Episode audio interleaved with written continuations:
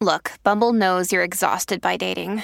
All the must not take yourself too seriously and 6 1 since that matters. And what do I even say other than hey?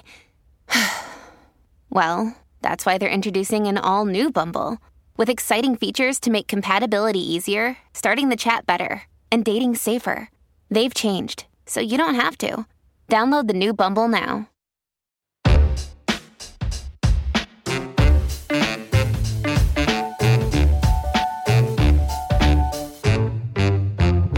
Hey, it's me again, Emma, hosting this week of the She Sources podcast. Today's Friday, so let's kick off the weekend by doing your guide to pop culture. Now it's time for my favorite thing ever to do. It's your guide to pop culture. I really hope you liked my jingle. Thank you very much. Let's talk about what I'm obsessed with, what I'm reading, what I'm watching, what I'm listening to. Woo! Okay, I just wa- uh I did not watch this. I read this. It was a book. It's called My Body by Emily Ratajkowski. It's a collection of essays written by the model, actor, activist, business owner, multi hyphenate, woman extraordinaire. And I know it's been out for over a year, but I read it the other week. I got through it in like two days, and I think the most I can say about it is that it should be like included in curriculums for women's studies classes. Honestly it it should be like a must read for anyone who is really interested in that topic of study. And I also feel like the book should have come with a trigger warning. If you are not ready to dive into certain topics dealing with body issues or with sexual assault, then I would hold off on this book for a little bit. However, if you do feel comfortable and ready to do a deep dive on some of that, I highly recommend My Body by Emrata. Besides reading, which I have been doing a lot of because it's October and gosh, there's just no better feeling than pouring a cup of apple cider, sitting on a couch, looking out a window at the leaves, and reading a book. There's just no better feeling. However, the other most fun thing to do in October is watch spooky movies. Now, do not confuse.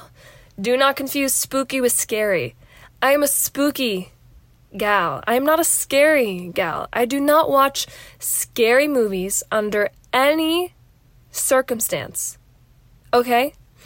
When I had a film history class, they assigned Midsommar, that's the correct way to say it, and Hereditary as homework viewing assignments, and I care about getting a good grade.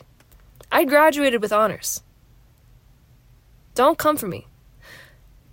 I did not watch these movies. I was like, no homework assignment, no teacher, no class, no grade could motivate me enough to watch Hereditary and Midsummer. No, no, no, no, no, no. So, now that we've got that out of the way, spooky movies. Spooky movies are where it's at for me. And here are my top three that I've watched recently, and I think that you should buckle down and watch for a weekend of spooky, not scary fun, since we have Halloween coming up really soon. It's it's just like October is just flashing by. All right, so first up, 1998, Practical Magic released. I watched it for the first time last week.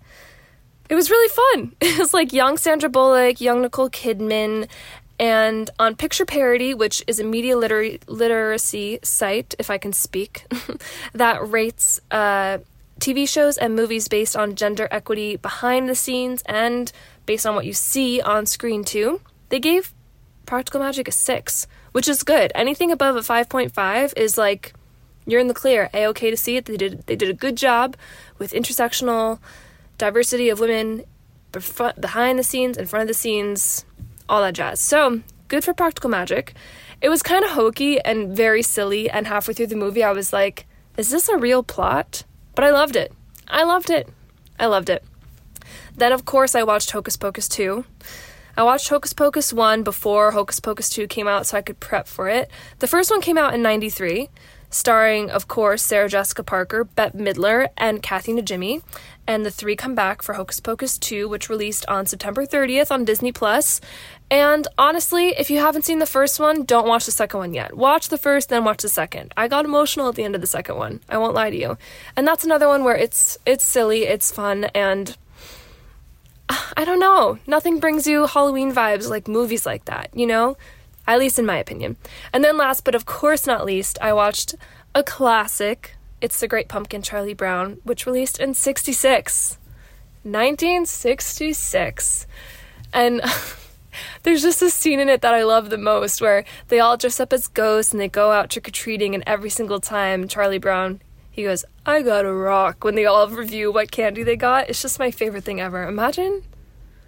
Maybe I should give out rocks for trick or treating this year. I don't know. If I do, it's it's Charlie Brown's fault, so you really can't blame me. It's for the bit. I have to commit to it now. That's what I've been watching, and I've been really enjoying it. And I also recommend uh, watching all these things with like hot chocolate, apple cider in your hand.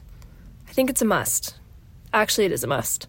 Thank you for listening to this episode of the She Sources podcast, produced in collaboration with Wizard Radio Media. You can find us online at www.shesources.co or on Instagram at shesources with an underscore at the end.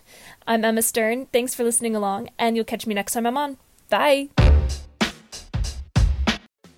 Hey, podcast listener. Do you love talking about movies, music, TV, comics, and games? Then you should be listening to the Great Pop Culture Debate, back and bigger than ever for season 9. This season, the panelists discuss the best James Bond film, the best Elton John single, the best Nickelodeon original series, the best Batman villain, and so much more.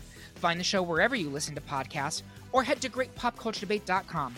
More than 100 topics are already available. Subscribe today.